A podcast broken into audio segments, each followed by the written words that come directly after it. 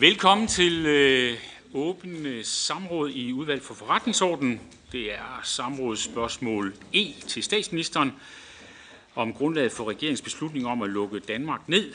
Øh, og det er sådan, at der er fire partier, der har indkaldt, men jeg har forstået, at det er Sofie Løde, som vil begrunde. Og nu er vi blevet en anelse forsinket. Jeg forstår på statsministeren, at der i hvert fald er til 16.45 øh, i forhold til samrådet. Men værsgo, Sofie Løde, for begrundelse af samrådet.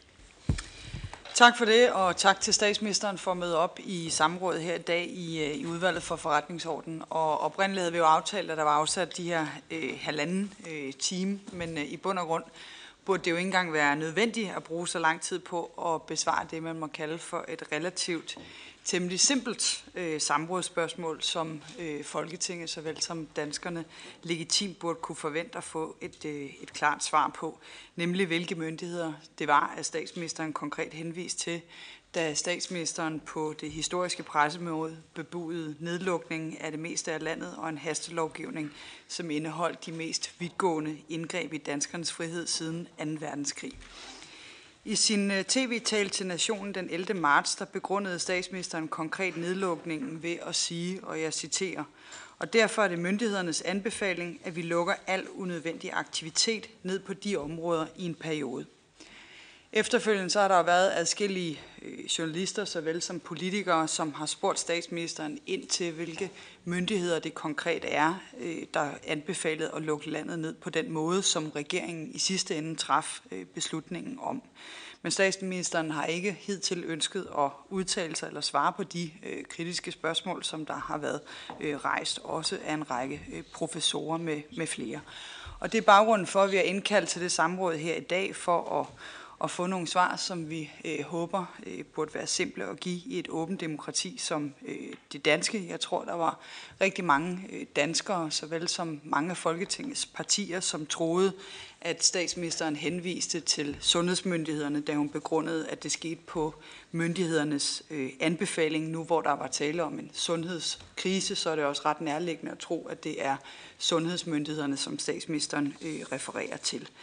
Det har vi jo så efterfølgende fået dokumenteret, at det var det øh, ikke, og derfor rejser sig naturligvis spørgsmålet, hvis det ikke var sundhedsmyndighederne, hvilke myndigheder var det så, som gav regeringen anbefalingen om at lukke ned for unødvendig aktivitet, og som statsministeren altså selv valgte at bruge som begrundelse på øh, pressemødet. Og inden statsministeren her om lidt får ordet for at besvare samrådsspørgsmålet, så bare også lad mig starte med at øh, slå fast i forhold til sådan hele præmissen for samrådet, så vi ikke skal bruge en masse tid på at diskutere ting, som det her samråd ikke øh, omhandler. For vores vedkommende handler det her ikke om en diskussion om for imod øh, nedlukningen. Det handler heller ikke om Folketingets, eller for den sags skyld regeringens ret til at træffe beslutninger, også i et demokrati, op imod, hvad der måtte være anbefalinger fra givende myndigheder. Vi har folkestyre øh, i Danmark, vi har ikke øh, embedsmændsvælde, hvorfor? At regeringen såvel som Folketinget til enhver tid er jo i sin gode ret til at træffe beslutninger, og selvom der ikke ligger faglige indstillinger øh, bag, der skal bare også være åbenhed omkring, hvornår det er, man aktivt vælger at gøre det som politiker, som regering, som øh, folketing, og dermed jo også en åbenhed, vi håber, der vil lade sig afspejle på øh, samrådet her i dag, fordi selvfølgelig er det en politisk beslutning i sidste ende at lukke øh, landet ned. Det er der ikke nogen, der stiller spørgsmålstegn øh, ved. Men vi ønsker at få svar på, som statsministeren jo også selv har inviteret til ved at skubbe myndighederne foran sig ved at sige, at det var på myndighedernes anbefaling, at vi lukker al unødvendig øh, aktivitet. Og uagtet at øh, regeringen såvel som Folketinget kan træffe øh, alverdens beslutninger, også i modstrid med myndighedernes anbefalinger, så synes vi jo selv sagt, at det er afgørende, at man også kan se, hvornår er det, der er tale om faglighed, og hvornår er det, der er tale om politik. Og på den baggrund er det ikke bare for os, men jo også for befolkningen, der har udvist en udstrakt grad af tillid, vigtigt, at der er åbenhed og gennemsigtighed omkring, hvad det er, der fagligt anbefales og indstilles fra de forskellige myndigheder, og hvilke myndigheder de anbefalinger og indstillinger i sidste ende øh, kommer fra, inden at der så på toppen af det i sidste ende skal træffes en politisk øh, beslutning. Og det er så også det, der er det simple spørgsmål her i dag, nemlig hvilke myndigheder det var, at statsministeren henviste til, da hun i sin tv-tale til nationen begrundede nedlukningen af Danmark med, at det var myndighedernes anbefaling, at vi skulle lukke ned for al unødvendig aktivitet. Værsgo til besvarelse for statsministeren.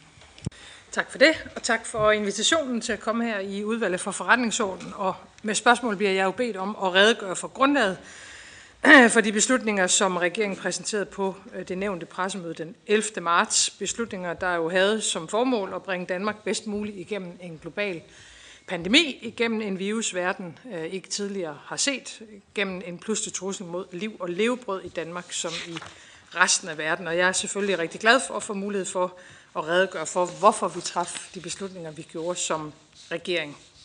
Her øh, tre måneder efter, går det vel, øh, nu hvor smitten indtil videre er under kontrol, og nu hvor vi sammen i øvrigt er i gang med øh, at åbne vores øh, samfund, så kan der måske godt være en tendens til at glemme, hvor kritisk situationen egentlig var i dagene op til den 11. marts. Coronavirusen var kommet til Danmark. Vi så på få dage antallet af smittede danskere stige eksplosivt. Vi så redselsvækkende billeder fra udlandet. Vi så ind i alvorlige risici for både menneskeliv og samfundsøkonomi. I tiden op til den 11. marts, der begynder det at stå klart, at den nye coronavirus var meget smitsom, og vi kender alle sammen graferne. Med erfaringerne fra udlandet stod det samtidig klart, at en relativt stor del øh, eller en relativt stor andel af de personer, der blev indlagt, fik svære og lange forløb under intensiv behandling. Endelig stod det klart, at virusens lange inkubationstid gjorde, at der gik uger øh, fra, at smitten spredte sig mellem mennesker, øh, til at det ville kunne øh, aflæses i indlæggelsestallene. Med andre ord så så vi ind i en ny sygdom. Et monster, med en indbygget tidsmæssig forsinkelse fra smitte til alvorlig sygdom. Det kunne give en hale med voldsomt stigende antal indlagte og døde i en længere periode, også efter at man som samfund havde taget tiltag for at bremse smitten. Og ligesom vi har set det i udlandet, så udviklede det sig på få dage pludselig ekstremt hurtigt i Danmark. Den 1. marts, der var der fire bekræftede smittede i Danmark. Fra den 8. til den 11. marts skete der mere end 10-dobling af antallet af smittet, og den 11. marts stod vi med over 500 smittede danskere. Det var jo et samme dag, som WHO øh, erklærede udbruddet af coronavirus for en global pandemi. Op til den 11. marts, der udviklede tingene sig dramatisk time for time. En vurdering, der var lavet den ene dag, blev overhalet af den reelle virkelighed allerede den næste.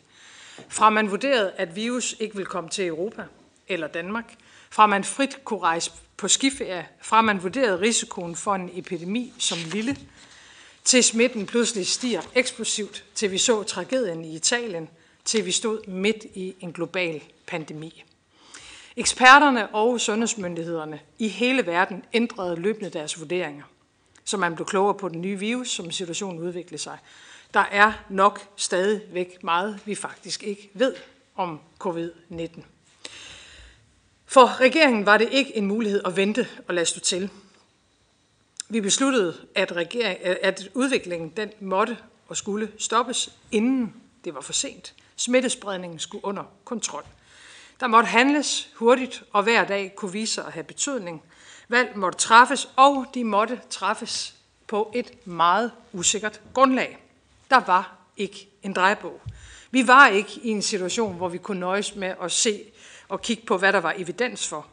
Vi var heller ikke i en situation, hvor vi kunne nøjes med at kigge ned i den værktøjskasse, vi allerede kendte. Vi trådte alle sammen, eksperterne, myndighederne, regeringen, Folketinget, befolkningen på ubetrådt land.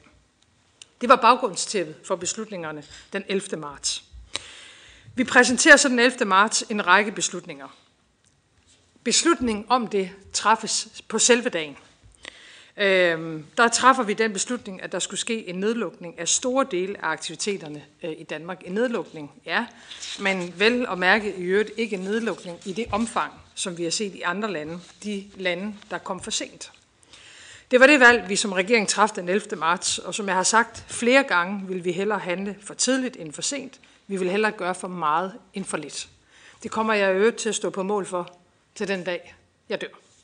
Jeg citerer fra pressemødet den 11. marts, det er jo mig selv, jeg citerer. Det er vores klare overbevisning, at vi hellere skal handle i dag, end at fortryde i morgen.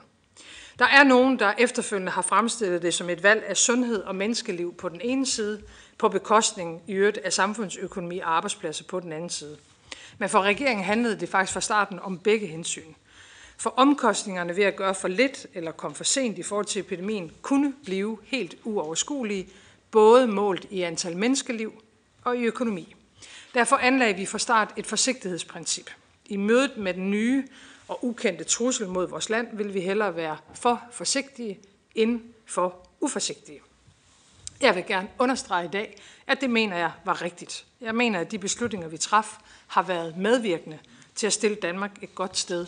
Det vil jeg gerne vende tilbage til. Der spørges i samrådsspørgsmålet til grundlaget for beslutningerne den 11. marts. Nu har jeg redegjort for baggrundstæppet. I tiden op til den 11. marts rådførte vi i regeringen os intensivt med en lang række myndigheder. Det stod klart, at både de potentielle konsekvenser af virusen og de relevante tiltag for at bremse den ville berøre stort set alle ministerområder i Danmark. Vi vurderede for på et ret, derfor på et ret tidligt tidspunkt, at vi ikke alene så ind i en sundhedskrise, men en reel samfundskrise.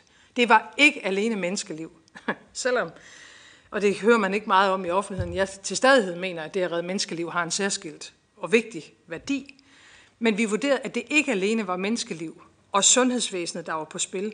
Det var potentielt samfundsøkonomien, arbejdspladser og virksomheder, der var på spil. Derfor besluttede vi os tidligt i forløbet, at håndteringen af coronavirus, og her er der nok allerede en uenighed i forhold til præmissen for spørgsmålet, ikke alene var en sundhedsopgave, men en opgave for det nationale kriseberedskab på tværs af rigtig mange ministerområder. Derfor blev den nationale operative stab, nogle af jer kender den som NOSTEN, som er omdrejningspunktet for den nationale krisestyring, aktiveret. Rigspolitiet for bordenden i øvrigt, og i den en lang række myndigheder og aktører, som vi samlede. Samtidig holdt vi i regeringen møder og rådførte os løbende med, de, med, med myndighederne i det hele taget. Det gælder selvfølgelig Statens Serum Institut, som jo altså er eksperter i epidemi og virologi. Det gælder også Sundhedsstyrelsen og Sundhedsministeriets øvrige styrelser, men det gælder også Rigspolitiet og en række andre myndigheder med ansvar for beredskab, samfundsøkonomi, erhvervsøkonomi, transport, forsyningsvirksomhed, dagligvaresikkerhed osv. osv. osv. Vi nedsatte en tværministeriel myndighedsgruppe bestående af højtstående embedsmænd fra stort set alle ministerier, der bredt kunne hjælpe regeringen med at få belyst og inddraget alle relevante hensyn i forbindelse med udformning af de tiltag, der kunne blive nødvendige, hvis virusen fik fat. For den sundhedsfaglige vurdering på det her tidspunkt var i Danmark, som i andre lande, at vi skulle have brudt smittekæderne ved at minimere den fysiske aktivitet og kontakt mellem mennesker. Ved indgangen til marts, der troede vi, at vi havde længere tid. Den 6. marts, som nogen måske kan huske, der holdt vi et pressemøde, hvor vi præsenterede nogle forskellige tiltag til at bryde smittekæderne. Vi opfordrede blandt andet til at udskyde eller aflyse arrangementer med over 1000 deltagere, og sundhedsmyndighederne anbefalede det alle nu kender, hold afstand, øh, sprit, øh, håndvask for at, at forebygge smittespredning. Det var den 6. marts.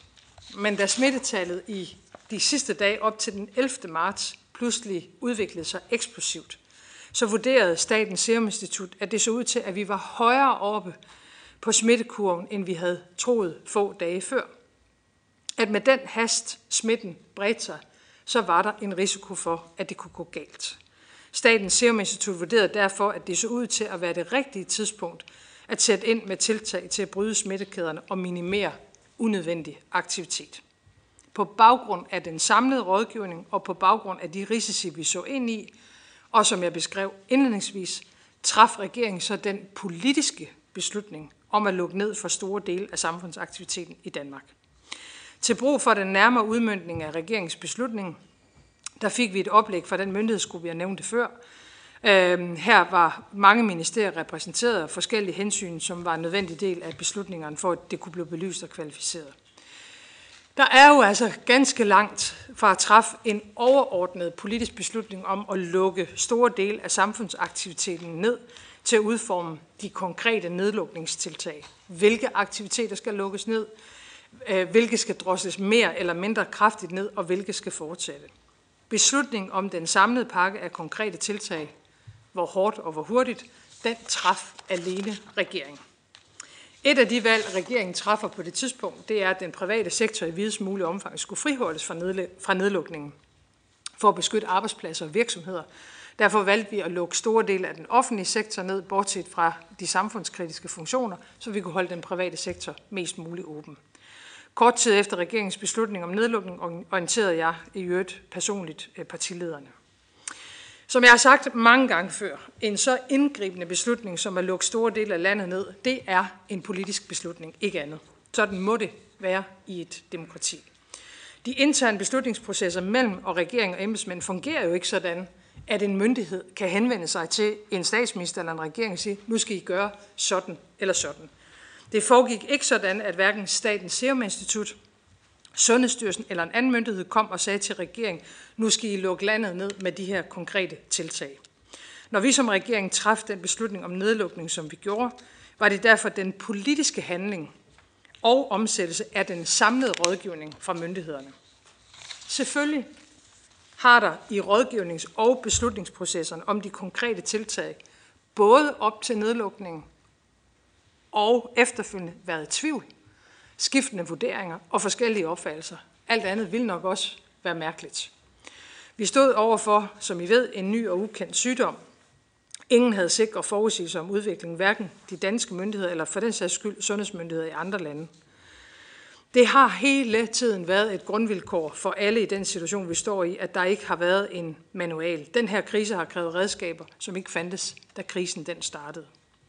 Derfor synes jeg også, det har været rigtigt, at vores beslutninger som regering har hvilet på en bred myndighedsrådgivning. Både selve truslen for pandemien og beslutningerne om tiltag har jo netop haft betydning for hele samfundet, og ikke kun sundhedsområdet. Og derfor vil jeg gerne sige som indledning, at jeg ikke enig med dem, der synes at mene, at enhver beslutning under coronakrisen kun er legitim, hvis den en til en har været anbefalet af sundhedsmyndighederne i et notat, hvor der er slået to streger under. Jeg er faktisk overhovedet ikke enig. Hvis det havde været tilfældet, og hvis det var tilfældet, så kunne vi jo have sløjfet enhver politisk forhandling omkring genåbningen. Øh, og det ville i øvrigt i mine øjne ikke være et rimeligt krav at stille til sundhedsmyndighederne, eller i øvrigt et rimeligt ansvar at ligge på sundhedsmyndighederne. Det er øh, min meget klare overbevisning, at der er en stor og overhængende risiko for, at vi var kommet for sent, øh, og at vi havde gjort for lidt, hvis vi havde afventet sundhedsfaglig evidens. På et pressemøde den 15. marts, jeg beklager, jeg citerer mig selv, derfor vil jeg sige meget, meget klart, at hvis vi skal afvente evidensbaseret viden i forhold til corona, så kommer vi ganske enkelt for sent. Til sidst et par ord om øh, øh, den øh, kritik, øh, der har været her på bagkant, bagkant, i hvert fald i første omgang af krisen, øh, som relaterer sig til regeringen og myndighedernes kommunikation under øh, øh, coronakrisen.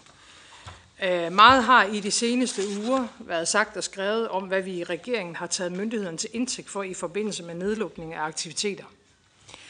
Ærligt talt må jeg sige, at jeg har meget svært ved at se, at man kan sidde tilbage med det indtryk, at regeringens beslutninger har baseret sig en til en på anbefalinger fra sundhedsmyndighederne eller andre myndigheder for den sags skyld. Øhm, det har øh, heller ikke på nogen måde øh, været øh, ment med den sætning, der spørges til. Det var ikke budskabet på pressemødet, eller for den sags skyld på de næste mange, mange pressemøder. Faktisk sagde jeg som den efterfølgende sætning, det er så ikke taget med i samrådsspørgsmålet, at vi som regering anlagde et forsigtighedsprincip.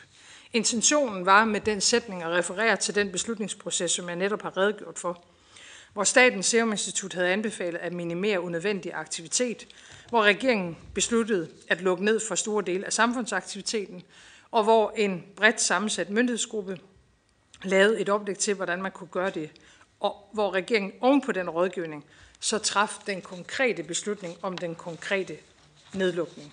Der lå altså ikke et ønske øh, fra regeringens side om at frelægge sig ansvar, og det kommer der ikke til at gøre på noget som helst tidspunkt, hverken om det, der går godt eller det, der går dårligt i den her krise. Det er en regerings ansvar at lede landet igennem en krise. Det er en regerings ansvar, hvilke beslutninger der træffes, i hvert fald på vegne af regeringen. Folketinget står selvfølgelig til ansvar for alle de beslutninger, der er truffet her i huset. Øhm, tværtimod, øh, øh, så øh, har vi gentagende gange øh, understreget, at regeringens beslutninger var udtryk for politiske valg. Øh, og her kommer så det sidste citat fra mig selv. Øh, den 17. marts, oven på den sundhedsfaglige rådgivning og oven på den vurdering og de anbefalinger, vi får fra alle myndigheder, der kommer så det politiske valg. Hvor hurtigt sætter vi ind, og hvor hårdt sætter vi ind i Danmark. Og det er selvfølgelig i et demokrati i sidste ende et politisk valg, og det er et politisk ansvar. Det er der ikke noget nyt i. Det er klart, at hvis man leder, så kan man finde formuleringer og udtalelser fra i alt 12 pressemøder, der tages helt isoleret ud og udlægges på en anden måde. Selvfølgelig kan man det, men helt ærligt. Det er min opfattelse, at ingen, der har overvejet pressemøderne, eller som har været med til de politiske forhandlinger, eller som i det hele taget bare har fulgt lidt med, kan sidde tilbage med det indtryk, at regeringsbeslutninger har handlet om at udmønte anbefalinger fra sundhedsmyndighederne en til en. Ingen. Her i bagspejlet lyder spørgsmålene nu, og de er mange. Gjorde vi for lidt? Det næste gjorde vi for meget. Lyttede regeringen for lidt til sundhedsmyndighederne, eller lyttede vi for meget? Det er legitime spørgsmål, og den diskussion tager jeg gerne. Men svaret på det er jo, at vi gjorde vores bedste. Øh, og man kan jo ikke med rimelighed diskutere de beslutninger, der blev truffet den 11. marts, uden samtidig at se på, hvordan det reelt gik i virkeligheden. Efter min bedste overbevisning står vi i Danmark et bedre sted nu, end hvis vi ikke havde handlet så hurtigt og resolut. Vi fik i fællesskab smitten under kontrol. Vores sundhedsvæsen bukkede ikke under. Vi fik ikke en stor overdødelighed. Vi vandt os tid til at få fyldt lagerne og forøge vores testkapacitet markant. Og i øvrigt, i dagene og ugerne efter nedlukningen i Danmark, så så vi jo en række og sammenlignelige lande tage tiltagende eller endnu mere indgribende tiltag for at bryde smittekuren. De beslutninger, der blev truffet, og danskernes fantastiske sammenhold, er det, der har gjort det muligt for os at genåbne vores land igen, i øvrigt som nogle af de første. Vi høster frugterne af de tiltag, vi tog dengang. Både den internationale valutafond og EU-kommissionen forventer, at Danmark er blandt de vestlige økonomier, som rammes mindst af pandemien. En række lande forventes at opleve et langt større fald i BNP i år. Og i det lys kan jeg da også godt undre mig lidt over den problematisering, som samrådsspørgsmålet antyder. Hvad ville spørgerne egentlig selv have gjort anderledes? Hvad ville spørgsmålet i dag have været, hvis regeringen den 11. marts havde tøvet og afventet evidens, rapporter, konkrete tiltag, sikker viden, øh, som om noget verden ikke havde set før? Jeg vil i hvert fald gerne advare her på bagkant om at lade som om, at der fandtes en mirakelløsning derude, hvor man kunne have håndteret sundhedskrisen på en anden måde, og hvor dansk økonomi var kommet uberørt igennem. Der var ikke en manual, der var ikke evidens, der var ikke et svar. Tværtimod, der var tvivl. Ubetrådt land, ikke noget landkort. Til gengæld så viste Danmark sig fra sin bedste side. Rundt omkring i hele samfundet fandt man løsninger, stod sammen. Befolkningen og virksomhederne ikke bare fulgte med, det gik faktisk forrest.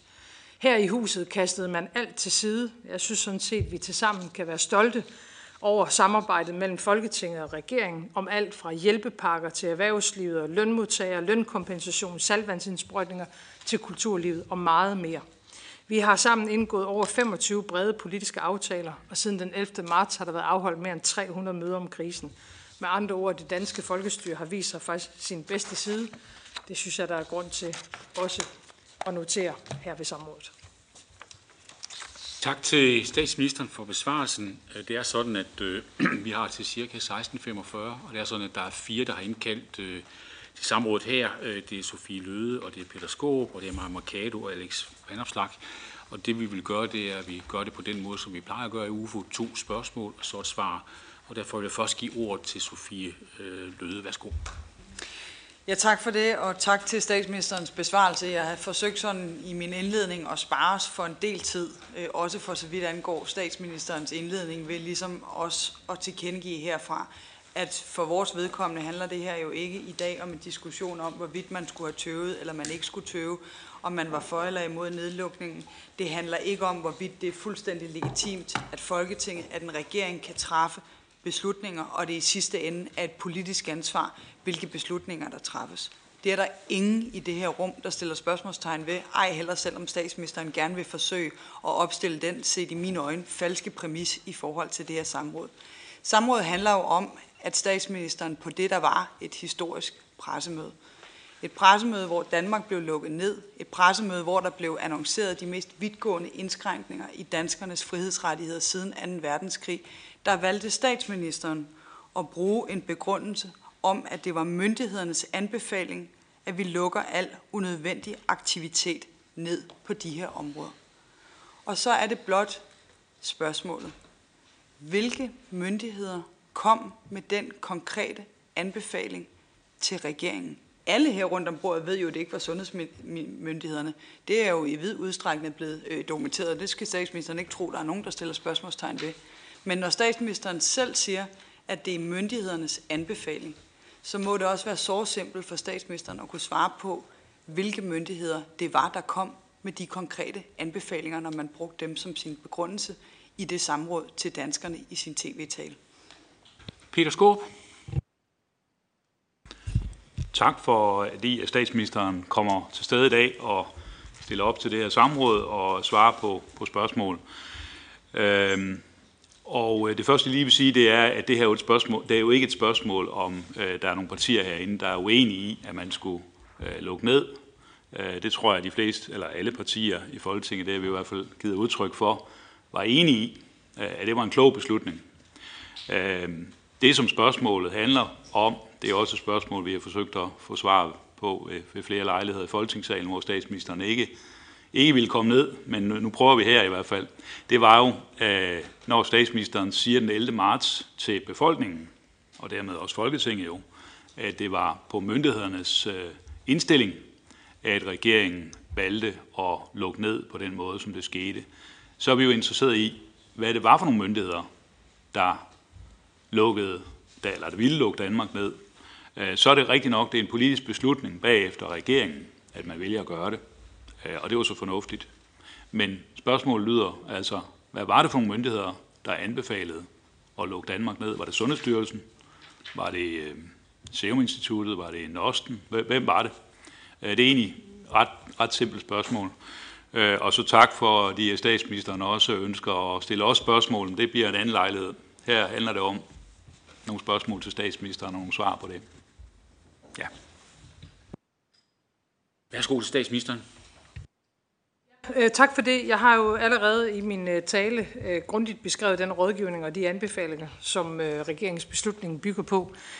Blandt andet Statens Serum Instituts vurdering og i øvrigt den rådgivning, som vi modtager fra en lang række andre ministerier og myndigheder. Og så er det jo, synes jeg, vigtigt, at man selvfølgelig også husker på, hvad det er for en tale, øh, der, der afholdes og kommunikeres. Øh, jeg tror simpelthen ikke, at det, øh, jeg tror ikke på, at det er rigtigt, at det, der bliver antydet, at det billede, der står tilbage efter det pressemøde, det er, at det er myndighedernes beslutning at lukke Danmark ned. Jeg har jo nu i tre måneder hørt på, at jeg er enrådig og blevet sammenlignet med Nordkorea. Og jeg ved ikke hvad, altså begge, begge elementer kan vel ikke være, være helt korrekte. Øh, jeg tror, det stod ret klart for danskerne herunder også Folketinget den 11. marts, at regeringen havde truffet en beslutning, som på det tidspunkt jo i øvrigt blev kaldt meget modig, øh, ikke tror jeg positivt og våget, øh, fordi vi var et af de første lande til at træffe øh, den beslutning.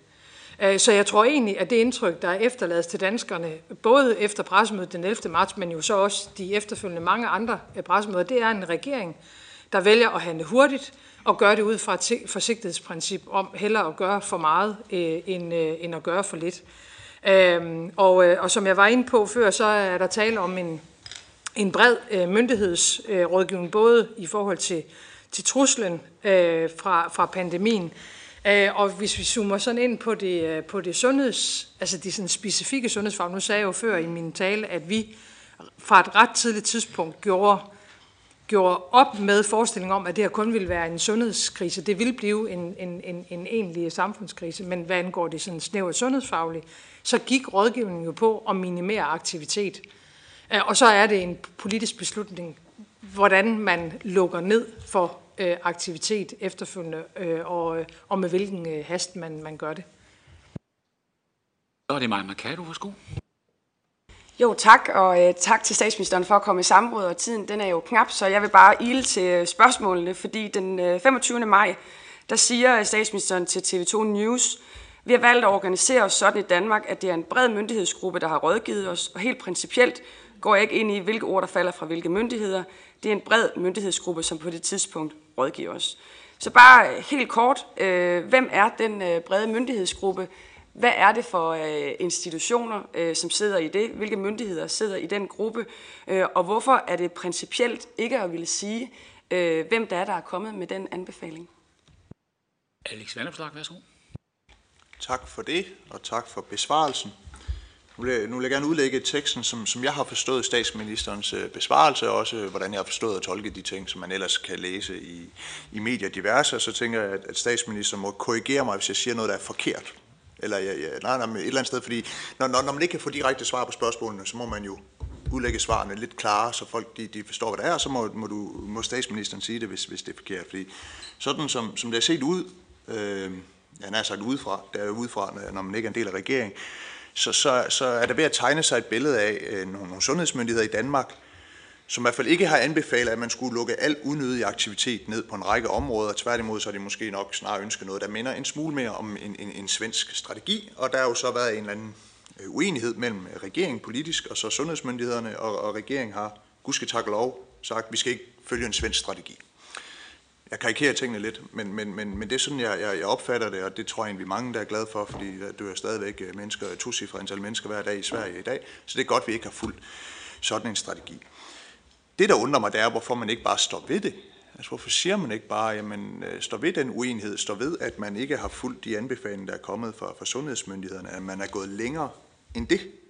Altså, det, det er det, der har undret mig i, i forbindelse med al den her snak, der har lidt op til, til, til det her samråd, fordi man har jo sagt den 11. marts, at det er på baggrund af anbefaling fra myndighederne, man lukker al unødig aktivitet ned. Derfor er det klart, at man spørger, hvad, hvad er det for nogle myndigheder, når det ikke til sydlandet ikke er sundhedsmyndighederne. Og der har statsministeren jo på intet tidspunkt under det her samråd sagt, at det er den eller den myndighed, der anbefalede det. Tværtimod så er vi jo kommet ret tæt på en, en ærlig indrømmelse øh, afskillige gange, nemlig det er alene regeringsbeslutning, der er ingen manual, der er ingen evidens, vi har tillagt et forsigtighedsprincip, og ingen kan få det indtryk, at regeringen blot følger anbefalinger fra myndighederne. Sagt i forskellige måder og forskellige vendinger afskillige gange under det her samråd. Altså mange ord, det der blev sagt på pressemødet, at det var en anbefaling fra myndighederne at lukke al unødig aktivitet ned, jamen det var jo øh, det var ikke sandt. Men hvorfor ikke bare stå ved det? Altså, jeg, kan ikke, jeg forstår ikke, hvorfor man ikke bare... Altså, det, er, det er jo noget, som, som statsministeren, tror jeg, inderst inde er stolt af, og har grund til at være stolt af, at man, man tog det ansvar og gik imod myndighederne på det område. Men hvorfor ikke stå ved det? Og i forlængelse af det, hvorfor sagde statsministeren den 11. marts, at det var myndighedernes anbefaling at lukke al unødig aktivitet ned, når vi i dag ikke, der er ikke noget, der tyder på, at det er jo tilfældet? Statsministeren? Altså hvis man ser på den, hvis man ser på den sundhedsfaglige viden, der er øh, om corona i tiden op til 11. marts. Jeg tør ikke sætte en præcis startdato på, men lad os sige i en, en længere periode op til både dansk, europæisk og global. Øh, så kan vi jo se nu, når vi kigger tilbage, og det er jo alt andet lige lettere at være bagklog, end, end det er at være det upfront, at sundhedsmyndighederne, øh, og det er på tværs af landegrænser, øh, europæisk og global, faktisk havde en utrolig sparsom viden øh, om, øh, om den her øh, sygdom. Øh, og øh, det, der står klart, øh, da smitten den, den jo udvikler sig endda meget voldsomt i, øh, i marts, øh, det er, at smittekæderne skal brydes. Og det kan jo lyde utrolig banalt, men grundlæggende er det jo det, indsatsen mod corona har handlet om. Det har været at bryde smittekæderne. Øh, og forudsætningen for, at man kan det, det er jo, at man mindsker menneskelig aktivitet. Fordi det, det er i menneskelig aktivitet og interaktion, at smitten den, øh, den florerer, og den, øh, den kan sprede sig. Øh, der er jo nogen, der så efterfølgende har udviklet en teori om det, vi har gjort i Danmark. Øh, det er jo interessant nok, at vi har gjort noget, andre efterfølgende beskriver teoretisk, med at man bruger en hammer først til at få smittekæderne ned, øh, og smitten er reduceret, og så går man derefter i gang med at danse med virusen. Og reelt er det jo det, vi er i gang med nu. Det, vi, det er jo faktisk det, vi har, vi har gjort begge dele. Først banker vi det ned, og nu skal vi så lære øh, at håndtere at der stadigvæk er virus i vores samfund, samtidig med, at vi, vi genåbner det. Men den rådgivning og den anbefaling, vi får på det her tidspunkt, det er at bryde smittekæder og minimere aktivitet. Hvordan man præcis gør det, det er ikke en, øh, det er ikke en opgave for en, en sundhedsmyndighed eller en anden myndighed at gøre det. Det er en politisk beslutning, vi træffer om, at vi vil lukke jo ikke hele samfundet ned. Det har vi ikke haft gjort på noget tidspunkt i, øh, i Danmark. Andre lande har haft udgangsforbud og lukket store dele af produktionen ned. Det har vi ikke haft behov for at gøre her, måske fordi vi reagerede så tidligt, som vi gjorde. Så det er vores beslutning at lukke dele af samfundsaktiviteten ned for at følge de anbefalinger og den rådgivning, vi fik fra myndighederne om at begrænse og minimere aktiviteten.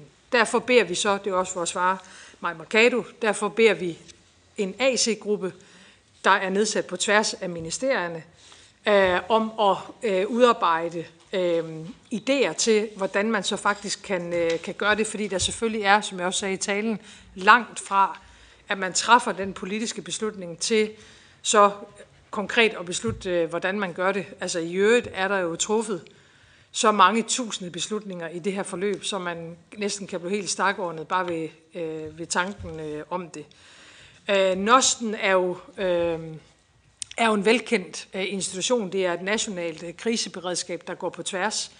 Øh, og her er det med Rigspolitiet øh, for bordenden, fordi vi som sagt fra et ret tidligt tidspunkt, vedkender jeg mig, siger, at det her er ikke kun en sundhedskrise. Det starter som en sundhedskrise, det bliver en samfundskrise. Øh, og Nosten kan jo så være, øh, det er jo beredskab, det er politi, øh, Øh, vi har også haft andre øh, myndigheder øh, involveret, og så selvfølgelig en række af de styrelser, der er under Sundhedsministeriet og Statens Serum Institut. Tak for det. Nu har de fire, som har indkaldt til samrådet, haft ordet, og så har jeg i noteret ned på følgende måde. Pia Olsen Dyr, Martin Geertsen, og så Jens Rode før mødet om at ordet også, Pernille Vermund, Peter Skåb, Carsten Lauritsen, Maja Mercado og Sofie Løde. Er der nogen med på telefon også? Ja, der er Rode er i hvert fald med. Pia Olsen Dyr, værsgo. Tak. Øh, jeg tror, jeg vil starte med øh, det, som jeg hører alle politiske partier sige, men som jeg ikke altid fornemmer, at de helt mener, nemlig at det, at vi lukkes resolut ned, faktisk var en rigtig god idé, og at det var klogt af regeringen at handle så hurtigt på baggrund af mange forskellige meldinger. Og grunden til, at jeg starter med det, det er jo fordi, at det er jo i virkeligheden den diskussion, som det hele ender med, at øh, er det i virkeligheden det, vi skulle have gjort? For det må jo være det næste spørgsmål, man stiller sig, hvis man tager udgangspunkt i, at, øh, at det ikke var det, man skulle have gjort den 11. marts. Og jeg vil sige, at vi stod i virkeligheden med to situationer. Det ene, det var, om vi skulle gå efter flokimmunitet, eller om vi skulle gå efter, at der skulle være så få syge som muligt i Danmark. Det var reelt den diskussion, vi skulle have. Og jeg ved godt, at vi politiske partier har haft den mange gange, og jeg tager den også gerne igen. Jeg er bare politisk uenig i, at vi skulle have gået efter flokimmunitet. Vi har set, hvad der er sket i Sverige, når man går efter flokimmunitet. Vi har valgt en anden vej i Danmark, der handler om så få syge som overhovedet muligt. Og det er jo også derfor, at der er nogen, der har mere travlt med genåbningen, end andre har. Og det er jo en reel politisk uenighed. Øh, og jeg tror, det at man så vil sige, ja, men der vil være nogle myndigheder, der mener, man skulle gå efter flokimmunitet, ja, det vil der nok være. Men dem er jeg så ikke enig med. Det er jeg så også glad for, at statsministeren ikke var. Men det er jo i virkeligheden der, at diskussionen havner tilbage. Og det er jo også derfor, at den der diskussion om test bliver væsentlig. Fordi at hvis man skal øh, åbne op nu, så har vi fordelen af, at der er få smittet. Så kan vi øh, teste dem, der bliver smittet, opspore dem og isolere dem, og derefter i virkeligheden sørge for, at smitten ikke spreder sig. Men hvis man vælger den anden vej, så behøver man jo ikke at teste folk, hvis alle bare skal være syge. Men så er det også, at vi overlader de allermest sårbare i vores samfund til deres egen skæbne. Fordi det, der jo er sket i Sverige, det er, at man ser, at sundhedspersonale befinder sig i trafikken, for eksempel sammen med alt muligt andet personale, får smitten, kommer til de sårbare grupper, om det er på bosteder, handicappede eller ældre, som så bliver smittet efterfølgende. Det har vi jo valgt i Danmark ikke at gøre. Da vi lukkede samfundet ned, så sad sundhedspersonale alene i den kollektive trafik og tog frem. Og derfor der er det jo grundlæggende om en politisk uenighed, og det synes jeg jo også vil være helt fair at lægge på bordet at man i virkeligheden gerne vil have haft en anden øvelse. Og jeg vil bare sige, at SF bakker op om den linje, regeringen har gjort. Og jeg synes sådan set også, det er meget tydeligt, at øh, med de diskussioner, der har været i Nosten, at det er på baggrund af det, at øh, man er havnet der, hvor man er. Gersen. Tak for det, og tak til, til statsministeren for at være i, i samråd og besvare vores øh, spørgsmål. Og jeg kan selvfølgelig godt forstå, hvis statsministeren synes, at det er sådan lidt irriterende at skulle sidde og svare på, på nogle af de her spørgsmål. Men på den anden side, altså statsministeren siger det jo selv, at indsatsen i starten handlede jo om at bryde smittekæder. Altså det vil sige, at det var en sundhedsindsats. Og når så vi efterfølgende jo finder ud af, at det sådan set ikke er sundhedsmyndighederne, der har givet nogle anbefalinger i retning af at lukke Danmark ned på den her sådan, måde, at vi så er en lille smule optaget af, hvad er det så for nogle myndigheder, der er, er tale om. Altså fordi man, altså, øh, altså statsministeren kan vel ikke undres over, at nogen stiller et spørgsmål om, hvis det ikke var sundhedsmyndighederne, der anbefalede noget, når det handlede om sundhed, hvem var det så? Og jeg sidder jo lidt tilbage med, med sådan en, og det er måske virkelig det, der er spørgsmålet til statsministeren, øh, det er, var der overhovedet nogen myndigheder, der anbefalede noget? Altså, når, når statsministeren siger, som statsministeren gør, og derfor er det myndighedernes anbefaling, var der så i det hele taget nogle myndigheder, der anbefalede noget? Op til statsministerens øh, pressemøde. Øhm, og det er mit ene spørgsmål. Mit andet spørgsmål, måske lidt i forlængelse af, af det, fordi vi kan jo ikke få statsministeren til at svare på, hvilke øh, myndigheder der var tale om. Men kan statsministeren så svare på, hvorfor siger statsministeren så på sit pressemøde, at det var myndighedernes anbefaling? Altså ikke kan få statsministeren til at sige hvilke, så måske kunne statsministeren sige noget om, hvorfor statsministeren har behov for at nævne øh, myndighederne i sin øh, tale til den danske befolkning. Statsministeren? Det sidste først. Jeg er faktisk ikke enig i, at ideen om, om målet om at bryde smittekæder alene er et sundhedspolitisk spørgsmål. Fordi hvis vi, og det hænger lidt sammen med øh, øh, Pia Dyrs spørgsmål, hvis vi havde valgt ikke at gøre det, så ville det jo givet have medført markant flere dødsfald. Markant flere dødsfald. Vi kunne have risikeret et sundhedsvæsen, der ikke kunne følge med, som vi har set i øh, andre lande. Men det var jo faktisk vores vurdering på et meget tidligt tidspunkt, at det også ville sætte sig mere negativt i økonomien, end den strategi, vi valgte.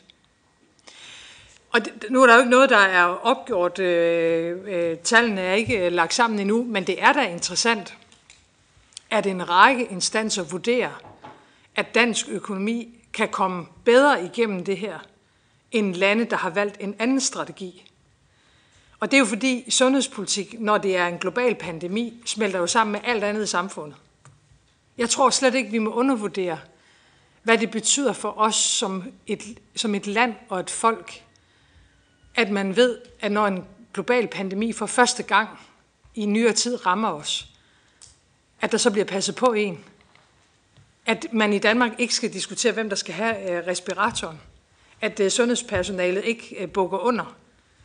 At man ikke øh, skal, skal gå og være bange for, om dem, man øh, har kær, øh, kommer igennem epidemien. Der har jo grundlæggende været, selvom det var en utryg tid, så oplever jeg faktisk, at rigtig mange danskere har været trygge ved de beslutninger, Folketinget og regeringen har truffet. Og derfor har det været vores overbevisning fra et meget tidligt tidspunkt, at ikke engang det isoleret set at bryde smittekæder kunne ses som et sundhedspolitisk spørgsmål. Det ville være et bredere samfundsmæssigt sigte, hvorved vi skulle træffe beslutningerne. Det har faktisk været med i vores overvejelser øh, hele vejen øh, igennem. Som jeg sagde før øh, i min tale, så var intentionen, hvad angår den konkrete formulering, at referere til den beslutningsproces, der var gået forud for den beslutning, der bliver truffet den 11. marts. Og her er det selvfølgelig ikke ligegyldigt på nogen måde, at Statens Serum Institut havde øh, anbefalet at minimere unødvendig aktivitet. Øh, og den anbefaling handler jo om smittespørgsmålet. Hvordan man så præcis skal gøre det, det er en politisk beslutning. Øh, og det har det jo så i øvrigt været øh, hele vejen igennem. I har jo også set, at der har været diskussioner om grænsespørgsmål og, øh, og andre ting. Men jeg bliver nødt til at sige her, det er det jo også i genåbningen. Nu har en, en, også nogle af de tilstedeværende jo siddet i uendelig lange møder øh, med undertegnet omkring genåbningen, og tak for øh, rigtig, rigtig gode møder og øh, forhandlinger. Øh, der har ligget sundhedsfaglige vurderinger øh, på bordet, men der er jo også truffet en række politiske beslutninger. Øh, og, og derfor kan tingene jo ikke, øh, altså de kan jo ikke ses uafhængigt af hinanden. Til almindelig oplysning vil jeg sige, at vi har i omegnen en halv time tilbage, øh, og vi har otte på listen. Jeg gentager dem lige, så man er helt sikker på det. Det er Jens Rode, det er Pernille Vermund, det er Peter Skåb, det er Carsten Lauritsen, det er Maja Mercado, det er Sofie Løde, det er Thorsten Geil, og det er Alex Vandopslag. Og nu er det så Jens Rode med på Teams. Værsgo. Tak for det. Og øh, om ikke andet, så har vi da lært Teams at kende under øh, den her øh, krise. Jeg vil godt sige øh, tak til statsministeren, øh, både for redegørelsen her. Jeg tror, det er vigtigt at komme i UFO og øh, svare på de her spørgsmål. Det vil jeg så også sige, at øh, det vil jo give Sofie Løde ret, at øh, i princippet kunne vi jo sådan set have stoppet det der. Jeg synes, at statsministeren giver en ganske øh, fremragende øh, og fuldt dækkende øh, redegørelse, som jeg i hvert fald øh, stiller mig tilfreds med. Når vi kommer til hele diskussionen om øh, håndteringen af det fra næsten start til slut, så vil jeg også sige, øh, for nu at citere min gamle chef, som jeg ved kunne irritere en daværende Mette, ung Mette Frederiksen. Nemlig, der er ikke noget at komme efter øh, i kritikken af statsministeren her. Og jeg bliver faktisk sådan en lille smule øh, forstemt, når man mærker den, den øh, altså det bagtæppe, der ligger bag den her beslutning, øh, som jeg ved godt er regeringens initiativ, men som vi jo alle sammen har lod og del i. Vi alle sammen har bakket op om, og som vi alle sammen må vedstå os arv og gæld omkring. Jeg er glad for, at vi har en statsminister, som valgte forsigtighedsprincippet. Jeg er glad for, at vi har en statsminister, som handlede snarrådigt, øh, hurtigt og i øvrigt også modigt og jeg undrer mig lidt over, at der ikke er nogen af dem, der har stillet spørgsmål her i dag, der øh, til synligheden har læst, hvad Kåre Mølbak har anbefalet statsministeren. Og der vil jeg bare spørge statsministeren, som jo er venlig nok til ikke, eller principielt måske nok til ikke at tage det med, om øh, statsministeren kan bekræfte de oplysninger, som Kåre Mølbak jo giver øh, i øh, den danske dagspresse i dag. Og så vil jeg gerne høre, hvilke overvejelser statsministeren egentlig gjorde sig og regeringen egentlig gjorde sig i den periode, hvor statsministeren holder det første presmøde, og jo kommer med en række vejledninger for at bryde smittekæderne, hvor reaktionerne jo var ganske kontante også ude i samfundet, nemlig at man havde behov for nogle klare regler, ikke bare noget vejledning. Man havde behov for at få at vide, hvad man måtte og ikke måtte. Der blev endda råbt på forbud eller ikke øh, forbud. Øh, hvilke overvejelser gjorde øh, regeringen sig i, øh, i, øh, i de dage der, det øh, kunne jeg godt tænke mig at høre en lille smule om.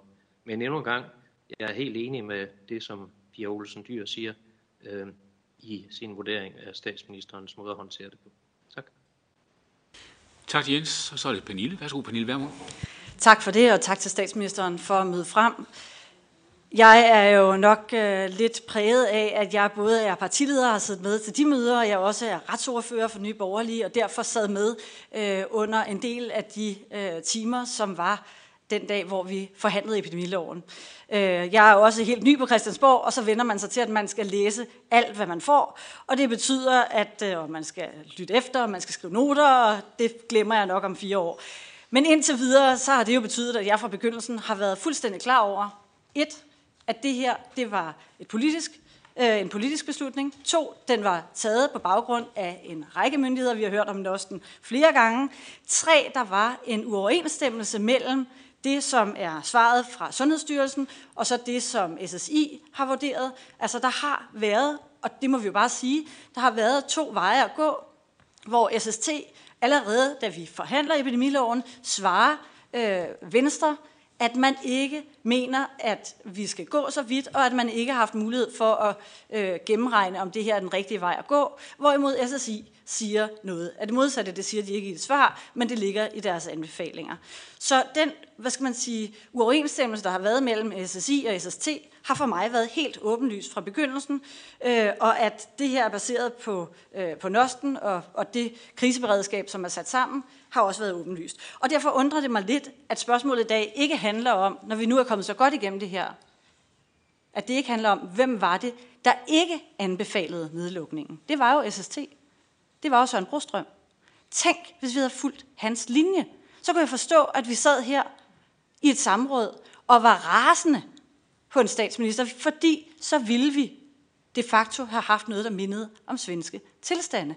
Kan statsministeren bekræfte, at hvis vi havde fulgt SST's anbefalinger alene, og ikke de øvrige anbefalinger, at så havde vi været tættere på en svensk løsning af covid-19? Statsminister?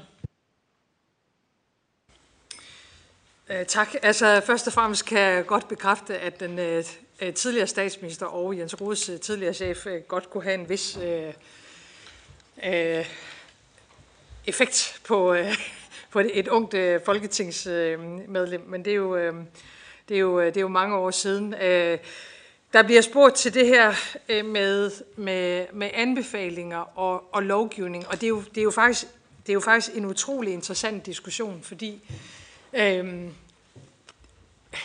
sandheden er jo den, at da vi, da vi går i gang 6. marts efterfølgende i, den, i, i ugen efter, hvor der sker meget mere, der har vi jo reelt ikke lovgivning til at kunne lave den nedlukning af det danske samfund, som regeringen mener, der skal til. Og derfor starter vi jo faktisk med at sige, at øh, nu, ligger vi den, altså, nu, nu begynder vi at indføre nogle forskellige tiltag. Øh, der er noget lovhjem, der skal på plads i øh, Folketinget først, som fru Pernille Vermund øh, lige har været inde på. Øhm, og øh, for eksempel i talen den 11. marts, så siger jeg, skolerne lukker to uger fra på mandag. Hvis man har muligheden for at holde børnene hjemme allerede fra i morgen, så må man gerne gøre det. Og, og da jeg vågner selv øh, næste morgen, torsdag, der er der fuldstændig stille i Danmark. Øh, jeg kan huske, at jeg faktisk selv, fordi vi bor ude til sådan en trafikeret vej i nærheden af Næsthus station, og der plejer at være mange mennesker på vej på skole og arbejde. Jeg, jeg kan sådan fysisk næsten mærke chokket selv dagen efter, fordi danskerne jo ligger til. Altså, øh, en grund til, at nedlukningen, den nedlukning, der er i Danmark, foregår så hurtigt, er jo ikke kun på grund af de politiske beslutninger. Det er jo, fordi danskerne over en bred kamp ligger til. Butikker lukker ned, selvom der ikke er et påbud om, at de skal gøre det. Det medfører så en IKEA-diskussion på et efterfølgende tidspunkt. Forældre går hjem med det samme, holder børnene hjemme osv. osv. Og det er jo, det er jo dybt interessant øh, og hjælper os i starten, giver nogle forviklinger efterfølgende.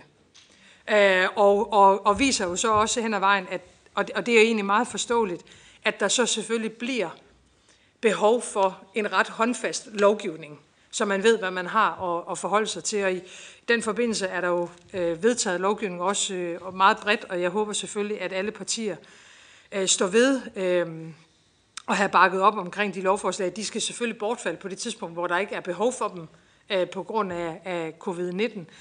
Øh, der vil jeg øh, som statsminister nok sådan lige minde om, at man kan godt få lidt indtryk i Danmark, at vi er igennem krisen. Altså at covid-19 ligger bag os. Det aner vi ikke, venner. Vi ved det ikke. Vi kan se, at vi har smitten under kontrol, og det er rigtigt, hvad Pia Olsen Dør siger før. Øh, opsporing, testning, øh, brugen af teknologi er noget af det, der skal hjælpe os. Men, men om der kommer en oplusning på et tidspunkt, det ved vi ikke.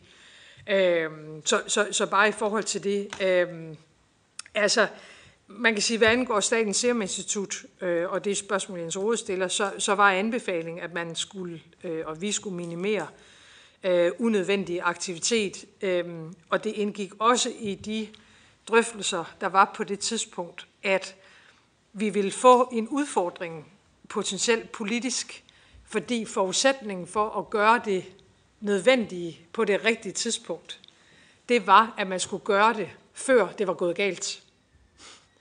Øhm, og det er jo også noget af det, øh, der gør, at vi træffer de beslutninger, vi gør øh, 11. Marts. Nogen har sagt, at det kan være et spørgsmål om dage, en lille uge, havde vi ventet, øh, så var vi kravlet for langt op på den, øh, den røde kurve. Øh, det ved vi ikke, men, men, øh, men det var i hvert fald noget af det, der indgik også i, i arbejdet fra, fra Serum Instituttet.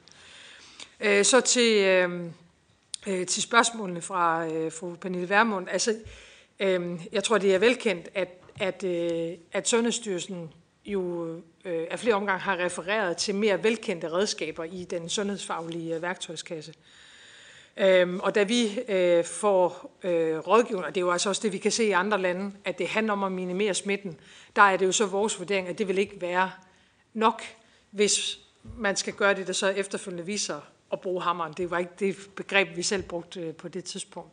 Så er jeg øvrigt enig i, at når man har siddet inde i forhandlingerne, og dem har der været rigtig mange af, rigtig mange møder, så, øh, så tror jeg ikke, man på noget tidspunkt er blevet efterladt med, med den fornemmelse, at vi ikke har taget ansvaret for de beslutninger, vi har truffet. Jeg, jeg genså lige forsiderne på aviserne dagen efter. Altså, jeg tror på en af dem, der står der direkte, Mette lukker Danmark ned. Øhm, og, øh, og jeg kan selvfølgelig også i mit stille sind tænke, at hvis for eksempel Venstre har været bibragt øh, det billede, så undrer det mig, at man først indkalder til et samråd i slutningen af maj. Øhm, og det kunne måske mere være et udtryk for, at, at det er der, hvor der er en artikel i en, øh, i en avis måske. Ja, sådan er den næste runde, der er det første Peter Skåb, og så er det Carsten Laversen. Værsgo, Peter Skåb. Jo, tak. Og øh, jamen altså, det er jo svært, nogle gange er det jo svært at være utilfreds med samråd, hvor vi har en rigtig spændende og interessant øh, diskussion, og der kommer, der kommer øh, ting og sager frem om den her nedlukning, som, øh, ja, som vi sagtens skulle føre en, en, en lang diskussion om. Øh, men, men altså, jeg er nødt til lige at prøve at spole tilbage til, hvad var det? Der var nogle partier her, jeg tror, vi var fire partier i øh, Folketinget, udvalg forretningsordenen. Hvad var det, vi fire partier ville spørge om? Og hvad var det spørgsmålet? Var det til statsministeren? Spørgsmålet var, da statsministeren holder et presmøde den 11. marts, så hvilede øh, nedlukningen af Danmark på anbefalinger fra myndighederne. Det var det, statsministeren sagde.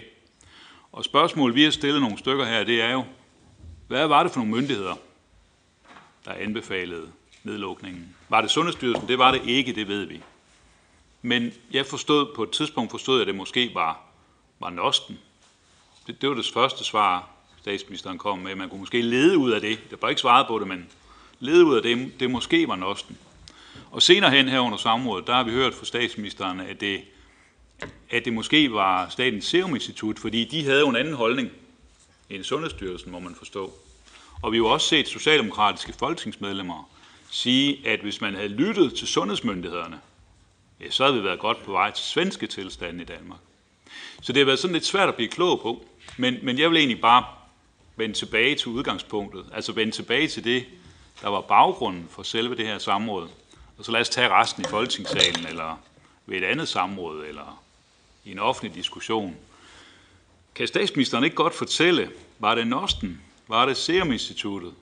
Var det øh, politiet, Rigspolitiet? Hvem var det, der anbefalede den her nedlukning over for regeringen, som statsministeren har fortalt os om? Og hvis statsministeren ikke vil komme med det her, på det her åbne samråd, vil statsministeren så sørge for, at de partiledere, som statsministeren jo ganske rigtigt siger, har været ret meget inde over de her ting, at de partiledere helt præcis for at vide, var det Nosten, var det Serum Instituttet, eller var det nogle andre, der anbefalede det? For det er det, vi gerne vil vide. Carsten Larsen. Ja, tak. Øh, øh, det er i virkeligheden det samme spørgsmål, jeg ønsker at stille som med Peter Skåb, som er det samrådet handler om. Nu handler det også om alt muligt andet. Øh, og øh, statsministeren er jo en dreven parlamentariker. Øh, og derfor forstår jeg godt, at statsministerens interesse i at få det til at handle om andet end det der samrådsspørgsmålet.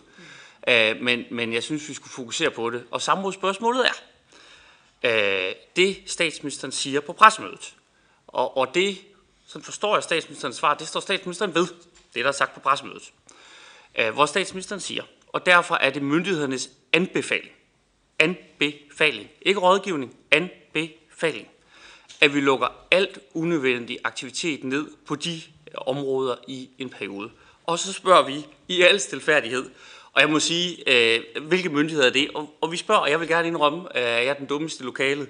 Fordi jeg har set statsministerens pressemøde. Jeg har også stemt for en epidemilov, og det er min klare opfattelse, at det hvilede på øh, anbefalinger fra øh, myndigheder. Og nu må man så forstå på det, statsministeren svarede indtil videre, at det kan man ikke sige så firkant. Så derfor, statsminister, svar venligst på spørgsmålet, hvilke myndigheder var det, øh, der kom med den her anbefaling? Og hvis statsministeren ikke kan gøre det her mundtligt, øh, så oversend det skriftlige grundlag, der fører til regeringens øh, beslutning til udvalg for forretningsordenen, så kan alle se det, som hr. Jens Rode henviser til, nemlig at der ikke er noget at komme efter. Og hvis der ikke er noget at komme efter, så må det være et ret simpelt spørgsmål, statsminister, at svare på. Statsminister, værsgo. Jamen se, det var jo faktisk rigtig godt, at vi fik det her spørgsmål med, fordi nu kommer vi ind til noget, der er rigtig interessant. Skriftligt grundlag. Tror Folketinget helt oprigtigt, at der er et skriftligt grundlag? Hvis der skulle have været et skriftligt grundlag, så var vi kommet for sent. Det er jo det, der er tilfældet. Vi beslutter os for 11. marts, nu er det nu. I øvrigt på en dag, hvor jeg, da jeg møder ind i statsministeriet om morgenen, ikke regner med, at vi skal træffe beslutningen. Hvis jeg skulle have lavet, hvis jeg skulle have bedt om et skriftligt grundlag, og det forstår jeg, at nogen synes havde været klogt, så er det min bedste overbevisning, vi var kommet for sent. Fordi et skriftligt grundlag for så stor en beslutning her, det er ikke noget, man bare lige skribler ned. Det ved hr. Carsten Lauritsen som tidligere minister. Sådan noget, det kan tage rigtig, rigtig lang tid. Så ja, den præmis, den opstillede vi ikke engang. Overhovedet ikke. Hvorfor? Fordi det handlede jo ikke om kommunikation. Det handlede jo ikke om sætninger. Det handlede jo ikke om alt muligt andet end en eneste ting den 11. marts. Redde menneskeliv. Det var det. Og derfor, den måde vi plejer at gøre tingene på, skiftende regeringer, det var væk. Fordi vi havde for travlt. Det handlede om menneskeliv. Og derfor kan man jo godt sige, hvorfor sidder øh, statsministeren og taler om, øh, om øh, alt det, øh, covid-19 handler om? Fordi det er det, det handler om. Covid-19 og håndteringen af det handler om danskerne og Danmark. Faktisk ikke om politikere. Det er det, der har været vores ledetråd. Så et skriftligt grundlag, det kan vi ikke udlevere, for det findes simpelthen ikke. Vi har ikke tid til det. Vi har ikke engang tid til for alvor at overveje alle formuleringer i en samråd, eller i, i, i pressemødetaleren. Og jeg vil faktisk give danskerne det løfte, at hvis jeg nogensinde skal stå i en situation igen, hvor det er mig, der har ansvaret, den dag, hvor krisen rammer os, der er det ikke formuleringer og ord, jeg kommer til at gå allermest op i. Det er at træffe de rigtige beslutninger. Det løfte burde vi alle sammen give. For det er det, covid-19 handler om. Det handler ikke om alt muligt andet, vi kan bruge timer på at snakke om. Det handler om danskerne, om vores samfund, om liv og død. Ikke alt muligt andet. Og så bliver der spurgt til, hvorfor jeg ikke svarer på samrådsspørgsmål. Altså der står, statsministeren bedes redegøre for grundlaget for regeringsbeslutning. Jamen altså, grundlaget er jo ikke en tale kun, eller øh, den præcise nedlukning. Altså grundlaget er jo alt det, som, øh, som, øh, som vi er, er, er, er inde på. Og så bliver der i øvrigt øh, spurgt til, øh, øh, eller nævnt fra, fra Peter Skorps side, og vel øh, også sådan set øh, Værmunds side, hvis man nu havde gjort noget helt anderledes, ville vi så have stået et andet sted?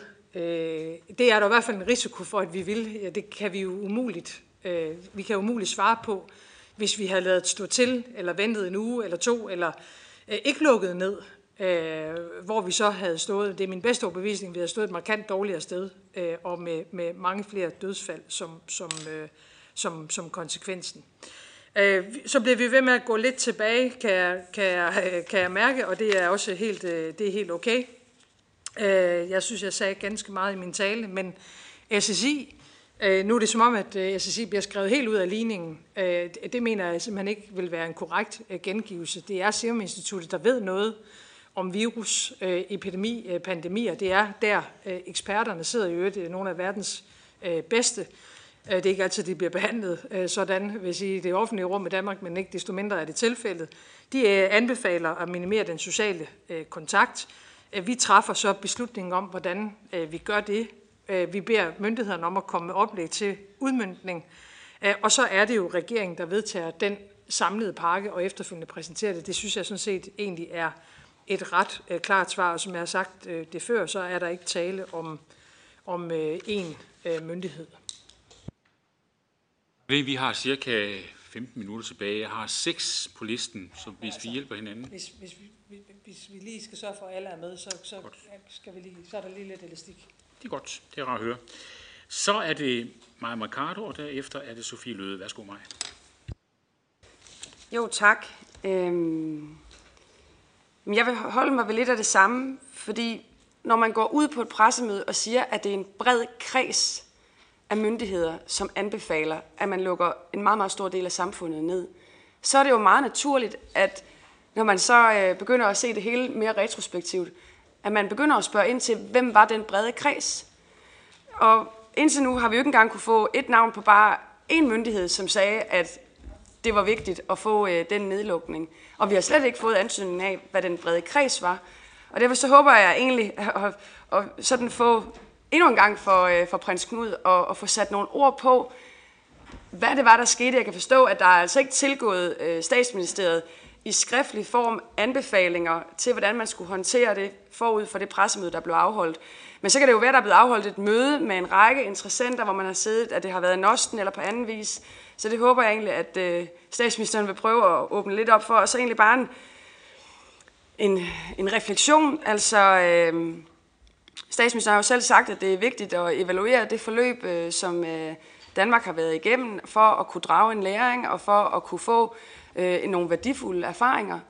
Hvordan i alverden skal vi kunne evaluere og drage værdifulde erfaringer og læringer i et forløb, hvor vi ikke engang kan få at vide, hvilken kreds af myndigheder, der har anbefalet nedlukning. Altså, jeg har rigtig svært ved at se, hvordan man kan lave sådan en seriøs, gennemarbejdet erfaringsopsamling, som virkelig kan komme Danmark til gavn i en anden situation, hvor vi måtte stå i en verdensomspændende pandemi.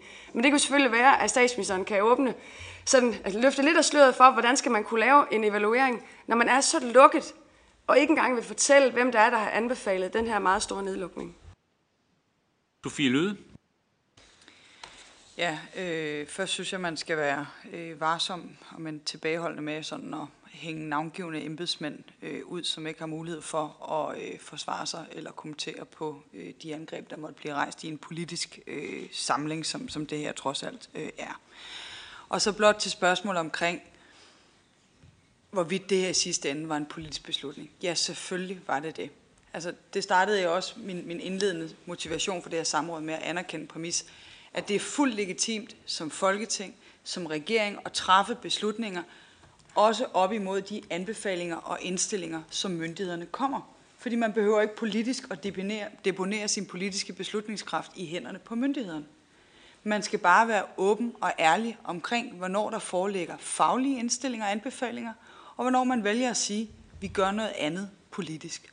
Og nu er det jo statsministeren, der selv har valgt at bruge det som en begrundelse i forbindelse med nedlukningen af det danske samfund, og i forbindelse med, at man annoncerede de største indskrænkninger i danskernes frihed siden 2. verdenskrig, at man gjorde de her ting og lukkede ned for al unødvendig aktivitet på baggrund af myndighedernes anbefalinger. Citat slut. Og det er jo der, hvor det er en smule mystisk, at man så ikke efterfølgende kan få indsigt i, hvad er det for nogle myndigheder, vi så taler om i den her øh, sammenhæng. Og der er jo ingen, der forestiller sig, at der ligger en eller anden drejebog eller roman øh, for, hvordan skal man håndtere en sundhedskrise, som ingen før har prøvet at stå i. Men der foreligger nok et enkelt stykke papir eller to, også for de dage, hvor der blev truffet store, svære og hektiske øh, beslutninger. Spørgsmålet er jo så bare, om der findes en anbefaling fra myndighederne om at lukke ned for al unødvendig aktivitet, som statsministeren selv valgte at bruge som øh, begrundelse. Og derfor handler det her samråd jo også om åbenhed, eller rettere sagt mangel på samme. Vi er en række øh, partier, der er indkaldt til det i dag. Jeg kan også se, regeringens parlamentariske grundlag for enhedslisten har kaldt det dybt kritisabelt, at statsministeren ikke har været fuldt åben om, hvilke myndigheder, der anbefalede nedlukningen af Danmark. Så det er jo også sådan andre, der har haft svært ved at gennemskue, hvem er det, der har anbefalet hvad, når man har brugt myndighederne som begrundelse for øh, en nedlukning. Og i en tid, hvor danskerne har vist en enorm tillid til regering, til folketing, til myndighederne, så begriber jeg ikke, at den tillid i form af åbenhed ikke også går den anden vej fra regeringens side, og dermed hvorfor det er, at ingen må få at vide, hvilke konkrete myndigheder, der anbefalede konkret at lukke ned for al unødvendig aktivitet. Og tilbage står jo, at enten Øh, ja, så findes der ikke nogen konkrete myndigheder, som har anbefalet at lukke ned for al unødvendig aktivitet, eller også så er den her regering bare af den opfattelse, at det ikke er information, man ønsker at dele med danskerne, eller man ønsker at dele med Folketinget. Og det synes jeg bare, man skal være åben og ærlig omkring. Det er sådan, at øh, jeg tilbage har Torsten Geil, Alex Vandopslag, Martin Gersen, Pia Kærsgaard og Peter Skåb. Og så synes jeg, vi måske lukker listen her, med mindre der er øh, nogen, der insisterer. Godt, den er lukket her. Og så beder jeg om, at man måske gør det lidt kortere, så når vi det også inden for alle mulige overskueligheder. Værsgo, statsminister. Anbefalingen var, at vi skulle bryde smittekæder.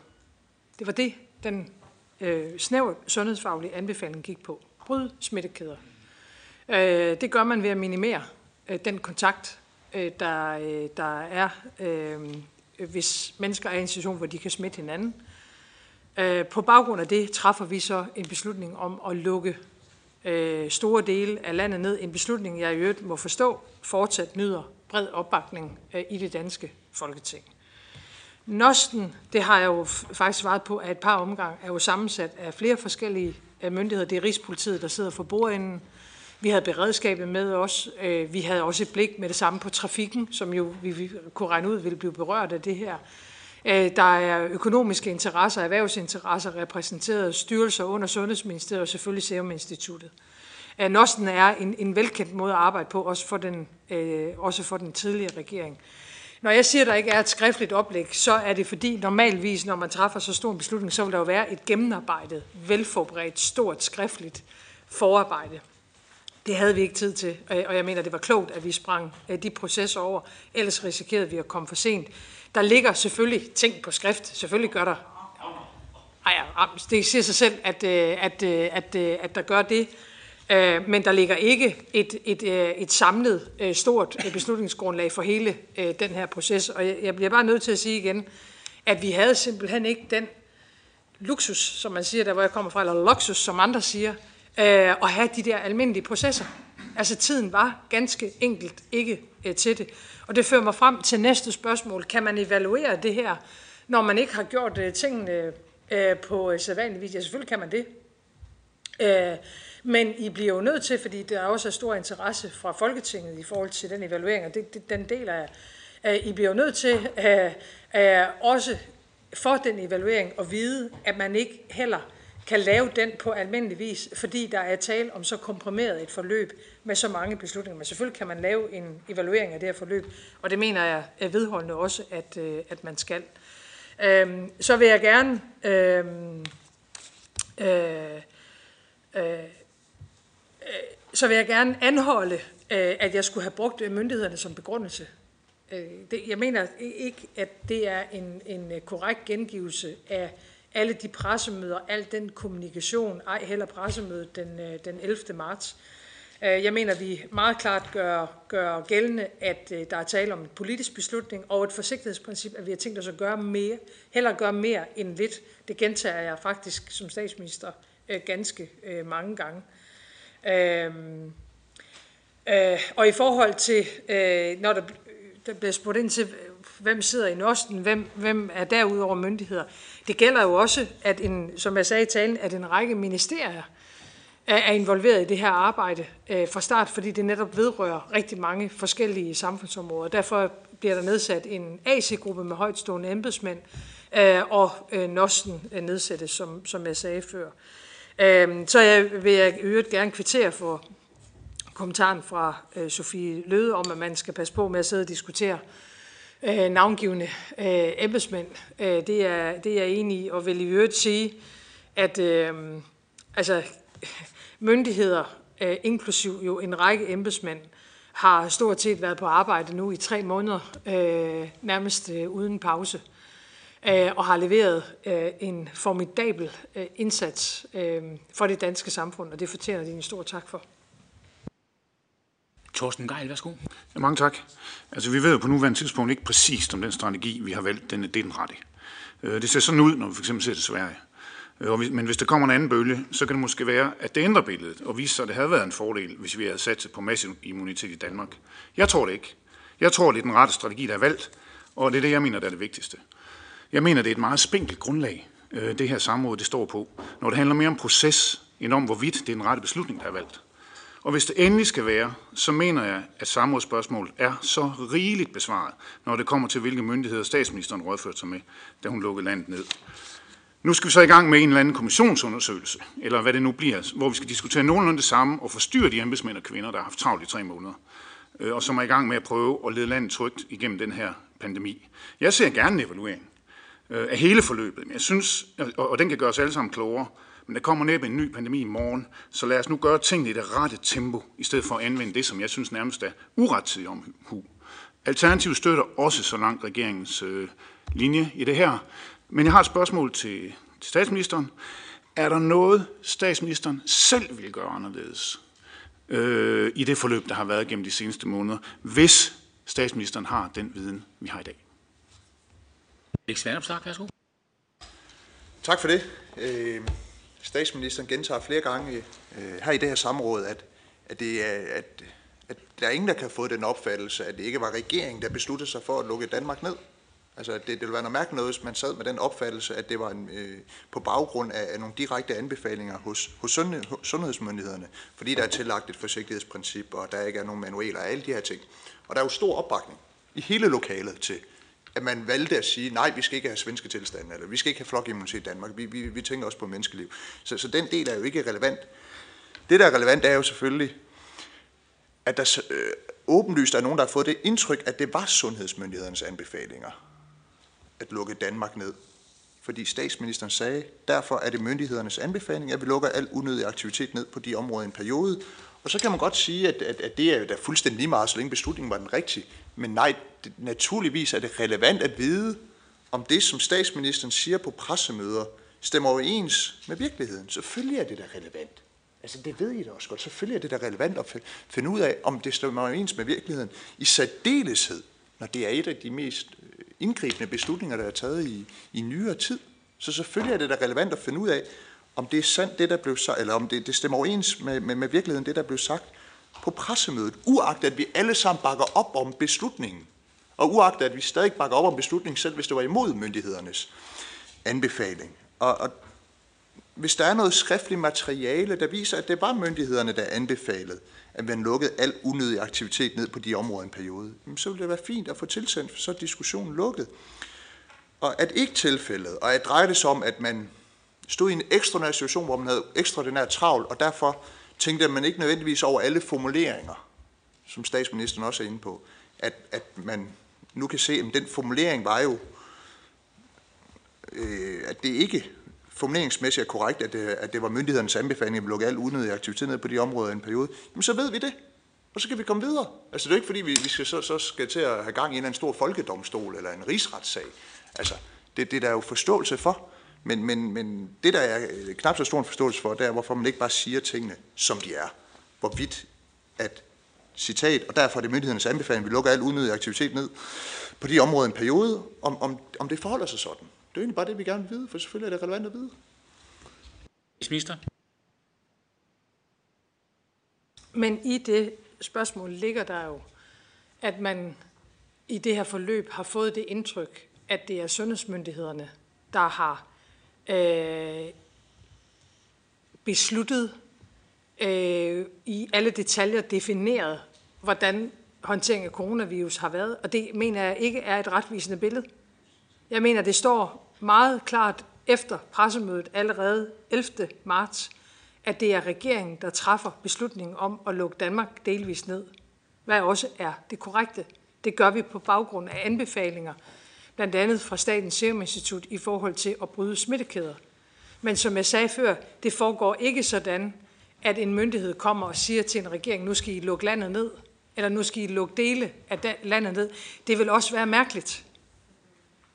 De, øh, de, den rådgivning, der pågår på det tidspunkt, handler om smitten, covid-19 og smitten. Og vi vælger så politisk, hvad der skal til i en nedlukningsfase for at få brudt de smittekæder og få virusen under kontrol, som jeg allerede har, øh, som jeg har redegjort øh, for. Øhm, og så øh, øh kan jeg egentlig, øh, jeg kan egentlig meget godt lide øh, Øh, det, her Thorsten Geis siger i forhold til, øh, at vi ved jo ikke, hvordan vi har håndteret det her forløb endnu. Der er gået tre måneder øh, sådan, øh, fra, at det, det bulrede øh, i, i Danmark. Og når vi gør status nu, bank under bordet 7-9-13, øh, der har vi virus under kontrol. Det, det, det er ganske få nysmittede, der i hvert fald øh, registreres på baggrund af test om dagen. Øh, Øh, smitteopsporingen er kommet, er kommet øh, har vi fået på plads også lovgivningsmæssigt.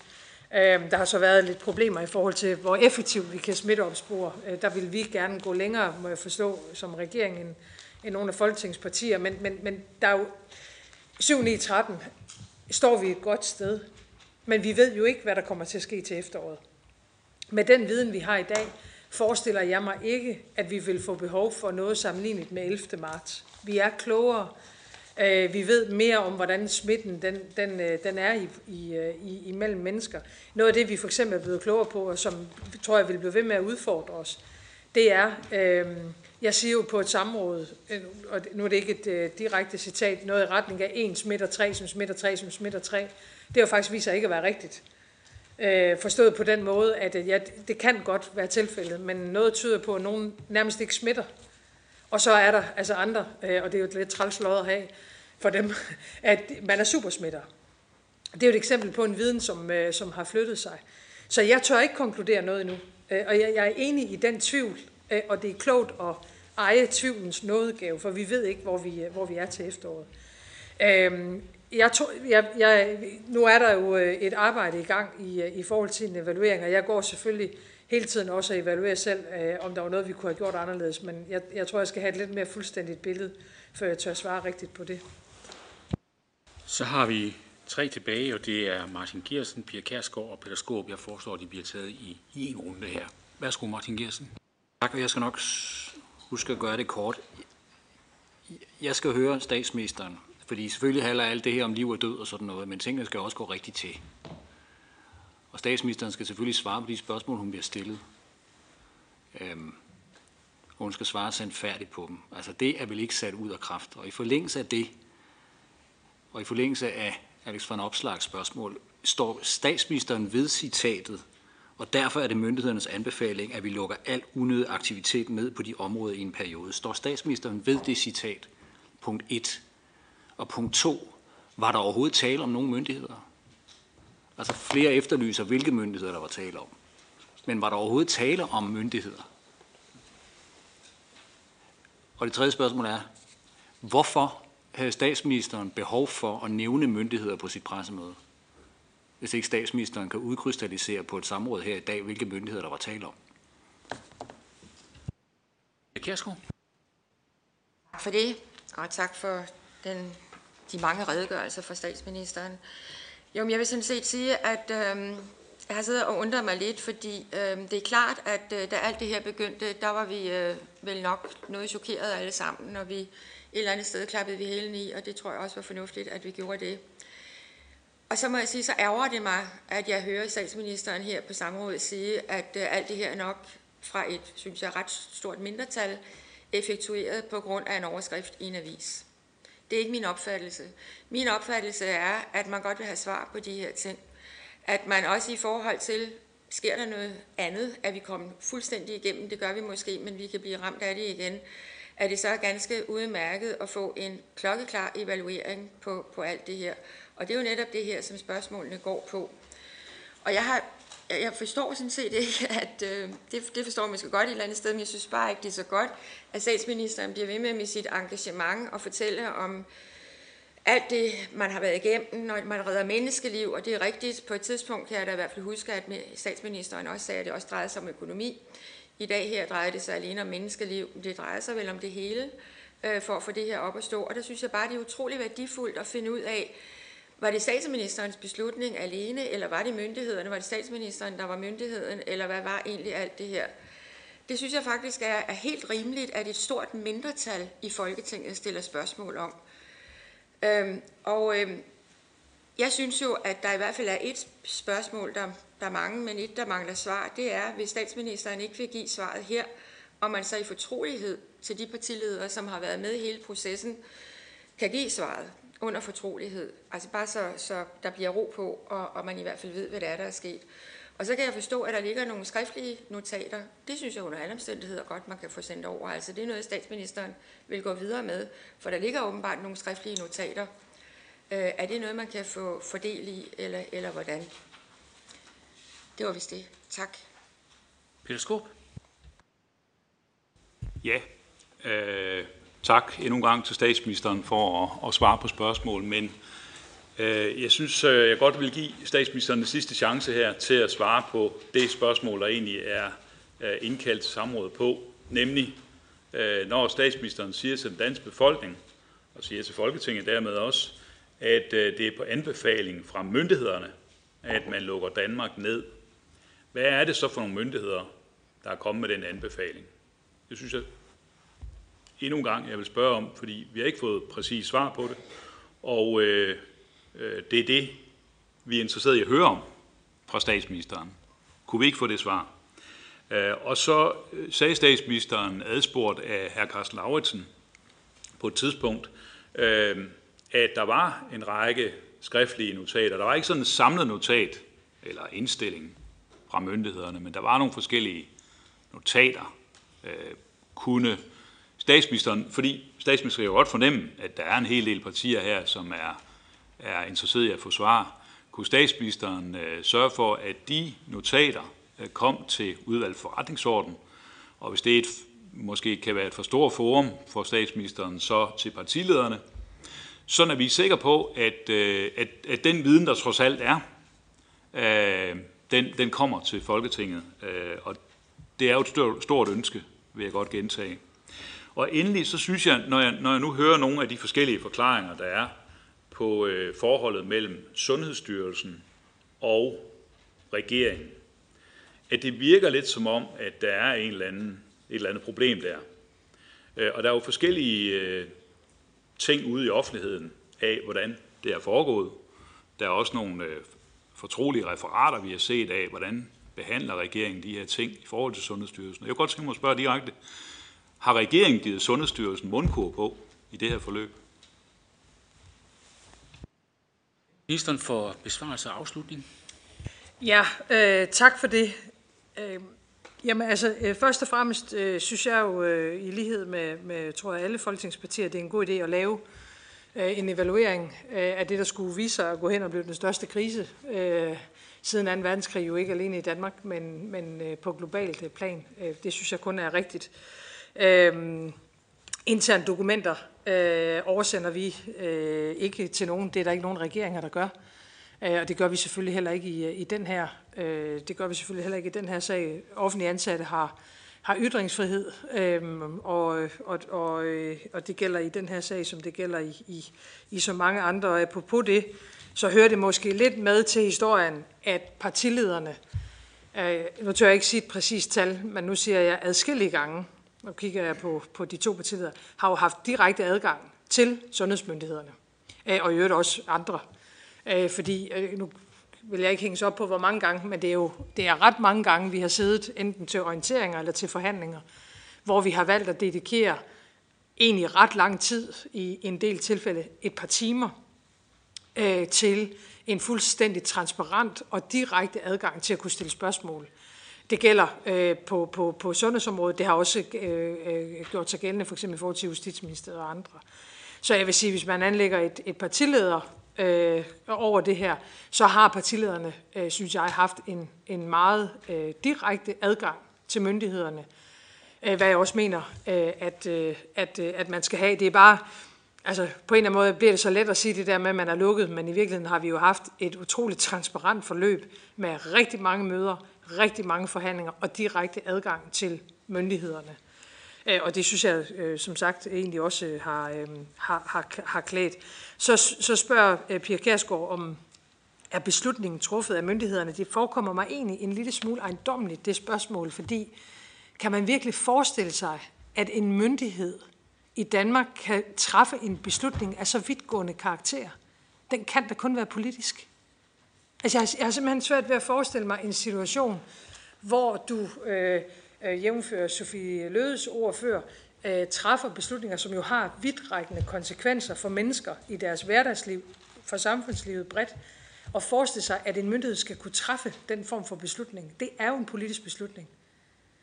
Øh, og og øhm, øh, øh, den træffer vi så øh, hen over marts, men det er jo så i øvrigt nogle beslutninger, der følges op må man sige, af et relativt tungt lovkompleks for Folketinget. Øh, vedtaget nogle steder helt øh, enstemmigt. Også vidtgående lovgivning. Øh, hvad jeg mener har været fuldstændig rigtigt, og vi har gjort det med åbne øjne og rank ryg. øh, fordi at vi ikke vidste, hvad det var for et monster, vi kiggede ind i, øh, ind i hovedet af for, øh, for alvor. Det er jo ikke en lovgivning, der skal stå til tid og evighed.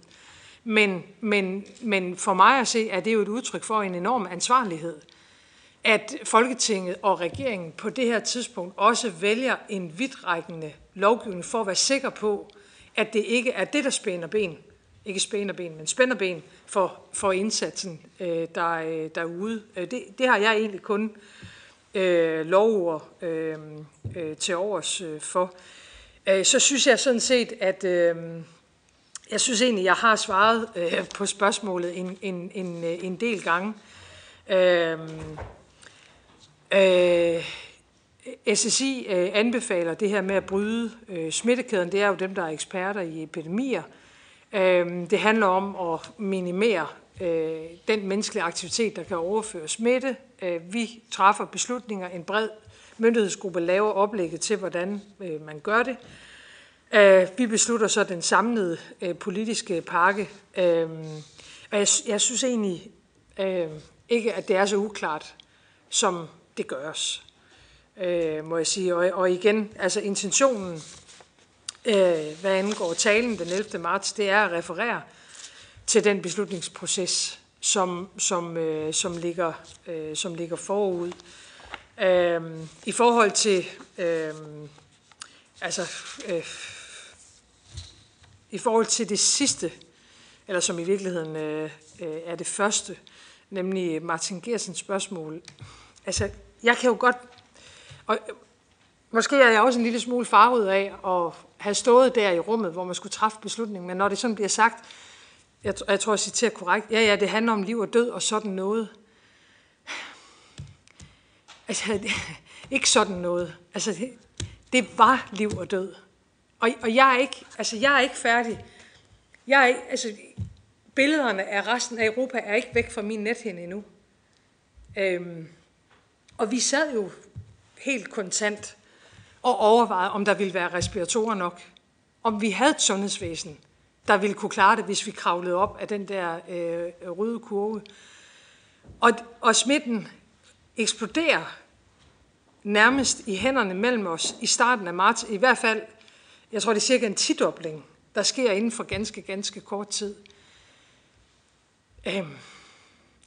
Og jeg har stor respekt for et, et diskussioner og spørgsmål og kritiske journalistik og øh, arbejdet her i UFO, og der skal laves en, øh, en grundig evaluering. Jeg synes bare også over for danskerne, man er forpligtet til at huske tilbage på, hvad det var, vi stod overfor.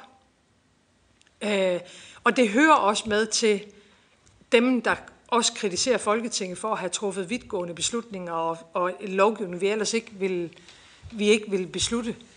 Øhm, fordi vi anede ikke, hvad det var, vi stod overfor. Og, og det kommer jo også til at høre med til historieskrivningen, at vi er langt klogere nu, end vi var for tre måneder siden. Om et år eller to kan det være, at vi er fuldstændig kloge på, hvad det var, der egentlig, hvad det var, der egentlig øh, øh, foregik. Øhm, ja, øh, men, men bare lige for øh, også at, at summere op på det spørgsmål, øh, Maja Mercado øh, stiller. Jeg mener sagtens, der kan gennemføres en evaluering øh, af det her. Jeg vil også anbefale, at, øh, at man gør det. Øh, og det vil være helt øh, mærkeligt i mine øjne som samfund at gå det her igennem uden øh, selvfølgelig at ville se forløbet igennem. Og ikke mindst, og det er jo i virkeligheden det nok aller, aller vigtigste, at være fuldstændig sikker på, hvis der kommer en ny pandemi Øh, af en anden karakter, eller covid-19 måtte blusse op igen, så skal vi jo ikke stå med de samme udfordringer, som vi gjorde sidst. Vi manglede nogle værnemidler. Der var ikke en, et, et, et, en fuldstændig infrastruktur på, uh, på test. Jeg har i en spørgetime sagt, at jeg synes, at Europa afslører en sårbarhed uh, i forhold til afhængighed af andre lande, uh, i forhold til værnemidler. Så, så der er, vi har behov for en, en anden organisation, og det kan sådan en evaluering selvfølgelig også bidrage positivt til. Tak. Så tror jeg, vi siger tak til statsministeren.